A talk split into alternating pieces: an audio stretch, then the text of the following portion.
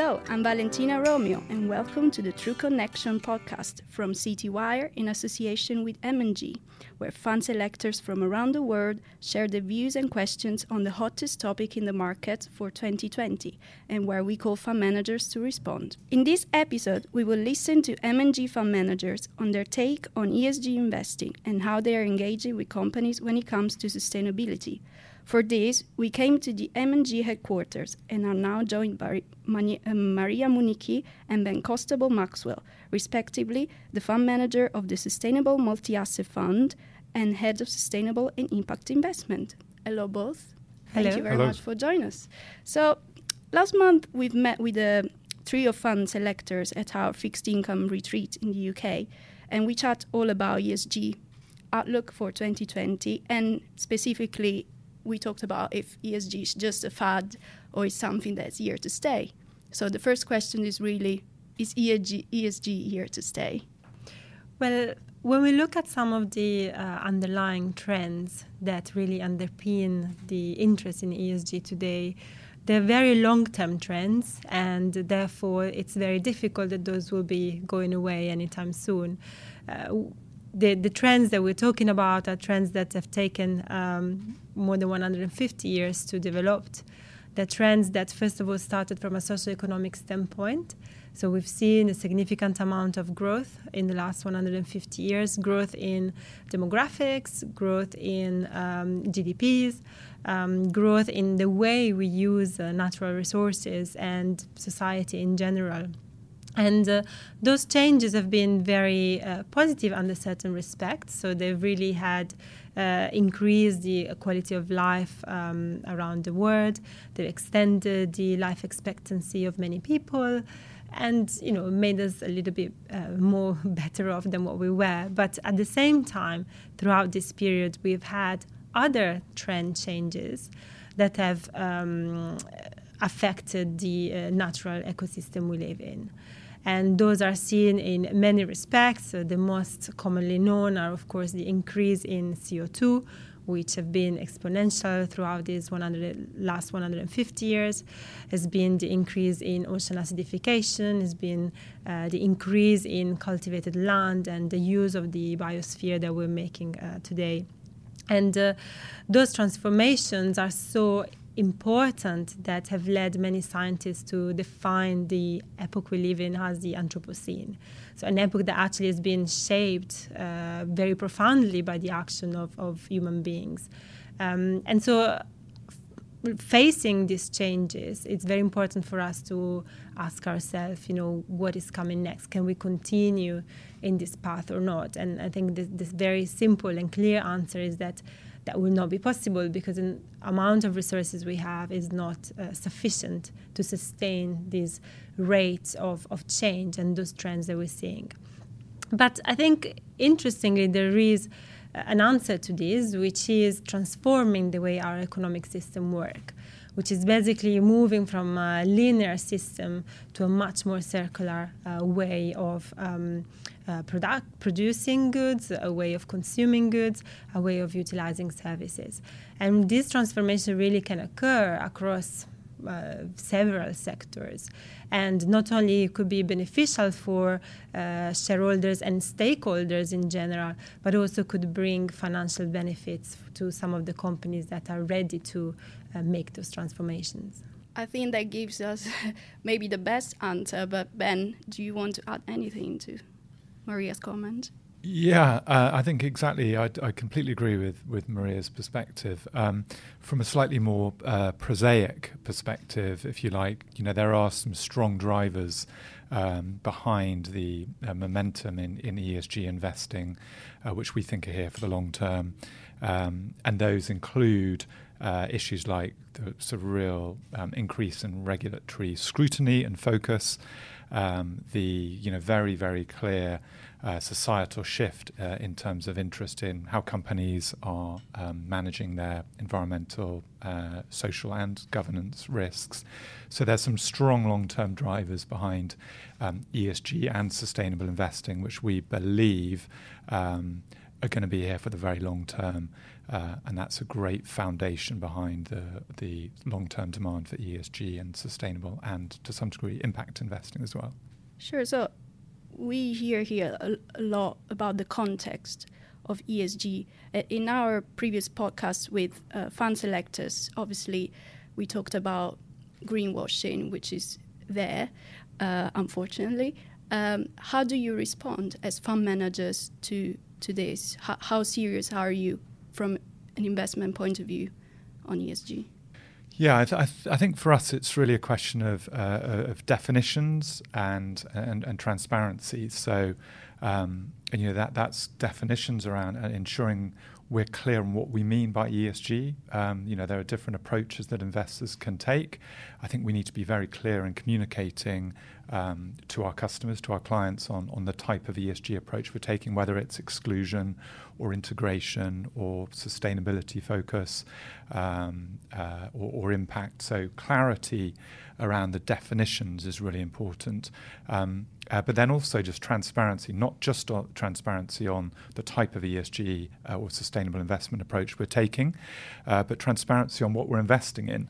When you when you look under the bonnet, you see all sorts of companies that you you know your average investor would not expect uh, to be there. So I think you get over that risk, or you mitigate that risk by by um, you know, disclosing clearly uh, how you're investing, but also being clear about you know the type of ESG approach you're taking. I think there is validity in in in the sort of ESG activist engagement approach. You can push companies to improve, uh, to change, to transition.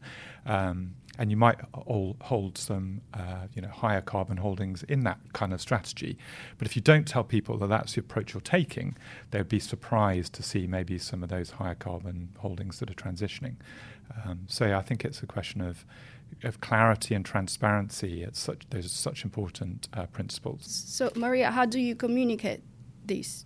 Yeah, I, I totally agree. It, it is absolutely crucial to be transparent and clear about you know what do we mean by ESG investment and sustainability.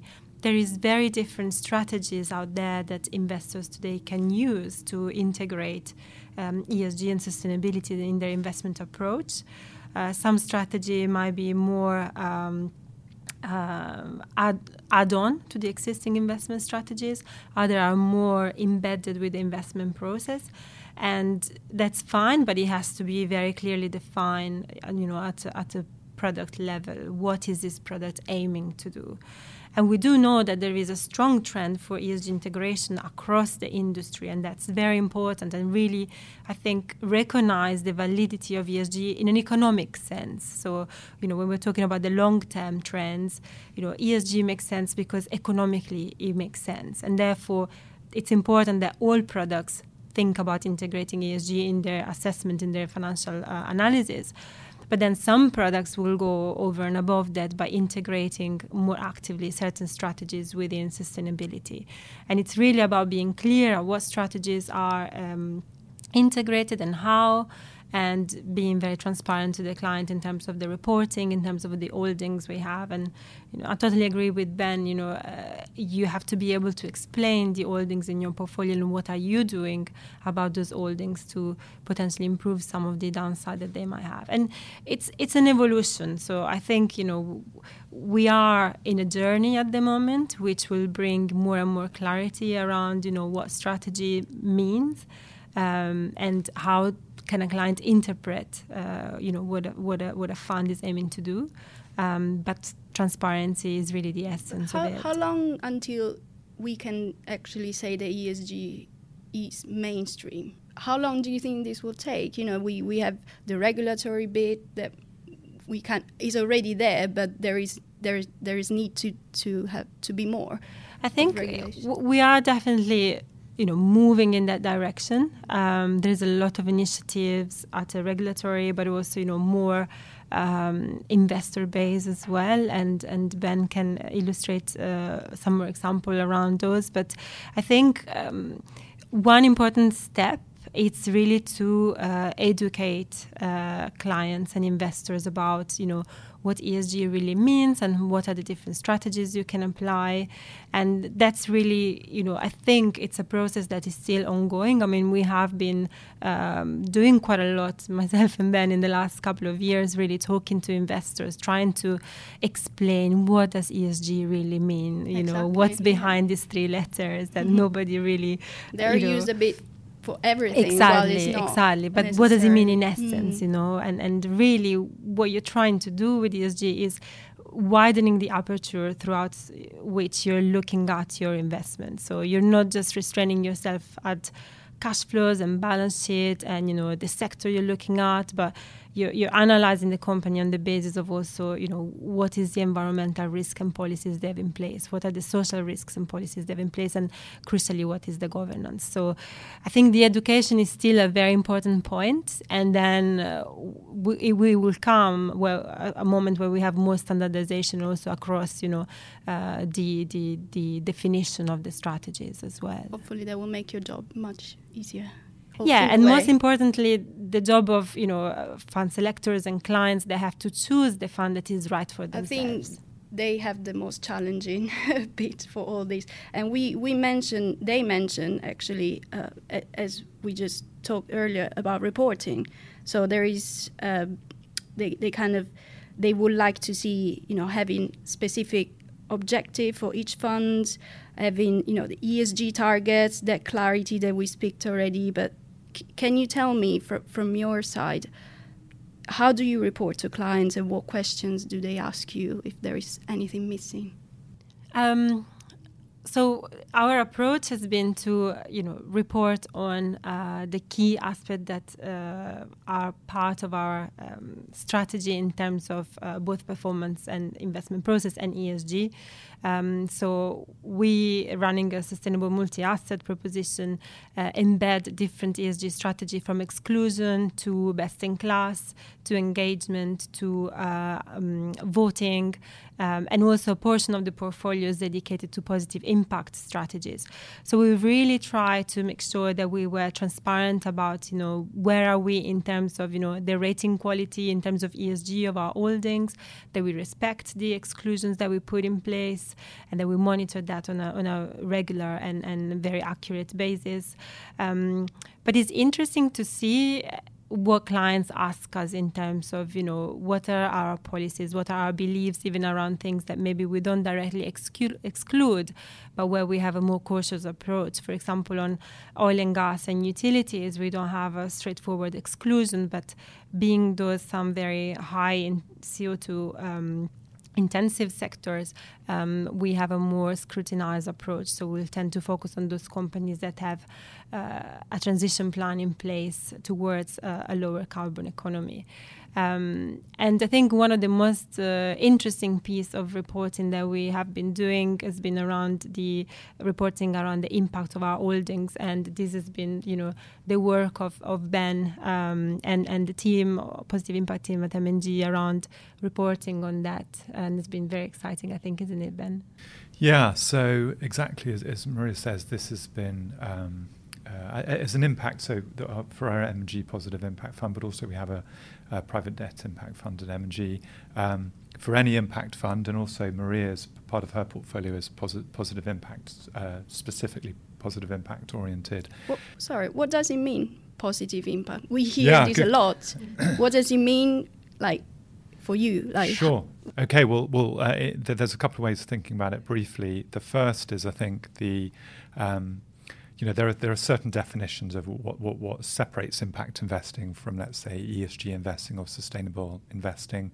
Although there's a lot of commonality between those broad areas, for us, impact investing is about identifying um, uh, businesses which kind of meet certain impact criteria, and in particular, those criteria are uh, measurability. You really have to be able to measure to measure the positive impact um, uh, that the company is generating, and that will bring us to the the impact reporting, which is a crucial part of demonstrating that that impact. But it's also about investing in businesses that are intentional, so have a clear purpose and intent to deliver impact. Uh, to generate a positive impact on some of the world's big environmental social challenges. Um, and I think then the other aspect really is sort of mati- the, the, what the other central aspect is materiality. So you have to focus on positive impact companies that are uh, uh, uh generating um, uh, or, or, directing their businesses towards um, these big social environmental challenges as a core part of what they do. So, not a, just a peripheral, uh, small part of their business, but actually a very, very core part of what they do, i.e., the materiality uh, um, of their business is directed to those. Um, those, those, big challenges. Now, um, in terms of, of the impact reporting, uh, bringing us back to that point for a second, um, you know, we really have to be very clear about each of our holdings uh, to do an assessment uh, based on specific KPIs and metrics um, aligned with, for example, the Sustainable Development Goals, the SDGs, um, that enables us to assess how much uh, and to what degree the company is delivering positive impact on those areas. So our impact reporting has to, you know, communicate that to our customers in a way that is simple, straightforward, transparent. Um, and one of the parts of transparency that's really important is not just to focus on the positives. Every company uh, in the world has some uh, counterbalancing, you know, let's say negative impacts that, that, that we have to take into account. Uh, so our impact reporting really focuses on the transparency of, of, of articulating the net impact of, of investments. Um, one more thing I would say, uh, just to kind of finalize, finally join join the dots between what Maria and I were talking about. You know, I think our, our, our investors at M&G really expect us to articulate how we are fulfilling our stewardship responsibilities as well. So, quite apart from fund-specific reporting, um, you know, we uh, communicate uh, what uh, we are doing uh, on behalf of our customers right across our, uh, our, our investments. So we do annual stewardship reporting, which goes into how we vote um, on ESG issues, how we engage with companies that we invest in, the sort of broad themes and areas that we're focusing on as an ESG team. So that that's I think also a central part of our communications to our clients on ESG and. So if we had to kind of, in a way, go back before you write these great reports, how do you start when you engage with a company? Do you visualize okay i would like to to invest in this company. You meet them or is already one of your holdings? Wh- where does the process start? Can you just explain a bit to me and also the ongoing uh, work you do with them? You know for us we see engagement as an absolutely central part of our responsibility as a long-term investor. It's really kind of absolutely central part of what we do. Um, we do recognise, though, that uh, engagement's much more effective if they're targeted, if they're if they're specific, um, if they are uh, focused on the most material. Going back to that point again, most material ESG risks and opportunities that our investments face. So we focus on those particularly relevant topics. Um, we also think that engagements are much more effective if you start the engagement with a clear objective and then work out what you want to uh, derive from that engagement and what you want to push for um, over sometimes many months and, in fact, many years. So, as you say, it can take a long period of time. But what we need to do as investors is focus on specific outcomes that we're looking to generate and monitor how we're progressing towards those goals um, over the uh, you know over sometimes the very long term. Um, and I think our are you know clearly areas like climate change are central to that. So we think we there's a lot of value in creating a structured coordinated um, approach to thinking about our climate risks um, and engaging with the companies across our broad portfolio at M&G, not just individual funds, but across the whole of M&G. What are our key areas of risk? How can we push companies to improve their management of those risks? How can they improve their disclosure to help us understand um, how Is it climate easy? It, it's um, it depends. yeah. So one of the key questions for us is is um, what is our access to management? Um, that really uh, helps us uh, or, or, or, can influence how effective our engagement is. Um, some geographic regions, uh, it's easier to have an, a, a positive engagement uh, than others.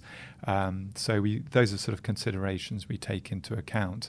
Um, but I would also say that we increasingly recognise that you know, we have a responsibility to engage ourselves with companies, uh, uh, with, with, our investments, but also we have a there's a real opportunity to engage with other companies, other investors in a collaborative way. I think I, will totally agree with that. Uh, engaging across the industry can be so much more powerful. I mean, each one of us investors have to do our part, but uh, when we engage as a group, uh, it's it's usually much more powerful, and that's where you really can get, um, you know, much more uh, of an outcome from engagement. But um, even even with you know with that in mind, uh, if you think about you know the, the fund I manage, we tend to have between 100 150 holdings we know we cannot engage with each one of them. So what we do is we identify uh, an ESG uh, strategic engagement with uh, those holdings that we think um, will benefit it the most from that, and that we can, you know, uh, learn, but also, you know, move maybe the needle uh, uh, within the sector, within the industry, by engaging with some of those that are quite advanced. And just maybe one one thing to add from an impact perspective. Um, you know, where you're almost um, inherently investing in pretty sustainable c- companies. In any case, you're you're very selective on the types of companies that you invest in, so you don't necessarily need to structurally change their business model or, or push them towards transition. But we think that um, as an impact investor, you can really encourage these companies to have clearer and better dis- disclosures of how they're planning to meet their their KPIs, their targets around delivering impact. Um, we think they can really, we can encourage them to improve the disclosure of their impacts to the market. We think the more companies articulate clearly the, their impacts and the benefit of those impacts, um, uh, societally and financially, the more uh, the market will shift towards positive impact way of thinking. Um, and obviously, slightly touching on Maria's last point, um, you know, businesses uh, which have a clear positive impact purpose, sustainable purpose, um, are heading in the right direction, we think, but they really have to demonstrate they're following through on that purpose in sort of everything they do. Um, so we do think that um, having clear uh, remuneration uh, based, uh, sustainability based incentives in their remuneration um, is a really important kind of mechanism for encouraging them to continue on that pathway over the very long term. So we spend quite a lot of time working with companies to make sure, to, to ensure that they have the right uh, sustainability metrics, for example, in their in their uh, remuneration uh, and, and, incentives. Uh, so you can play a positive, supportive, encouraging role, um, even if this is a, the starting point a very good company. Do you think that is enough in terms of pri- private investors? Is that everything in their hands for, for companies to be better? Because obviously from other sides, government, there might be less of a possibility to, to help them. Do you think investors for the future that's their main that will be their main responsibility to make companies better? Is that the future? Is like is already like being like this, but is that really going to be the main focus going forward? You have a driver from the investors, but also the consumption. So if you're a company that is, you know, relying on consumption and the people that buy from you, they do care about certain things. You need to be, you know, good at the game and really, you know, make sure that you control your supply chain. You have rigorous metrics around, you know, the carbon footprint of your products around the supply chain. That uh, you know, you reduce waste. It's I think a lot of the companies we speak with, they recognize that it's vital for them to be able to demonstrate not just to the investors but to their consumers, to the clients, to the customers that they're able to be sustainable. And and this to me will be the biggest driver. I mean, of course, government action would be great, uh, but I don't know how much of it we, we, we are going to actually have, to to what extent. But I think what really can drive this is the attitude of consumers and also of investors. I think it's really a combination of, of all these actors in society. And the interesting thing is, at the moment, um, you know, absolutely necessarily, given the need to rise to the challenge of all these sustainability challenges the world faces, whether it's climate uh, change or whether it's pollution or whether it's biodiversity loss, um, you know, we think you need to take a collaborative, partnership based approach to solving these problems. And I think investors have a massive role to play Um, and I think they are beginning to rise to the challenge, um, led maybe by particularly those investors who are have sustainability or impact mandate, but actually, I think many investors across the spectrum are really um, embracing the opportunity to, to push for positive change.